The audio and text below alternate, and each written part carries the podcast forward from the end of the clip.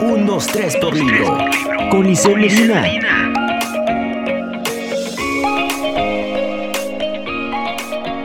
Hola a todos, mi nombre es Lisa López y estás escuchando 1, 2, 3 por libro. El día de hoy tendremos un programa especial.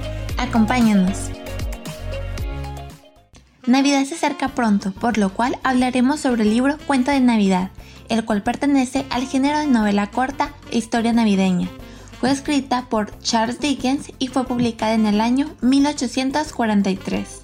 La historia nos relata la vida del señor Scrooge, un viejo malhumorado que no mantiene ninguna relación afectuosa ni amistosa con nadie, ni siquiera con su sobrino.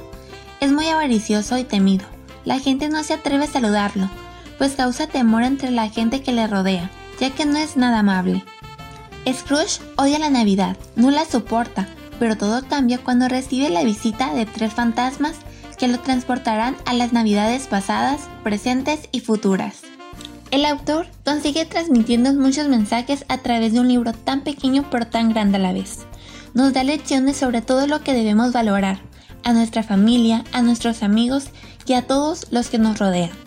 Porque nunca se sabe lo que nos puede pasar o lo que les puede pasar al igual que también nos muestra que nunca es tarde para cambiar, y si es para mejor, la gente lo agradecerá, y seguro que le responderá siendo más amable y afectuosa contigo. Es un libro realmente mágico, que logrará llegarte al corazón con todo el positivismo y alegría que lleva dentro.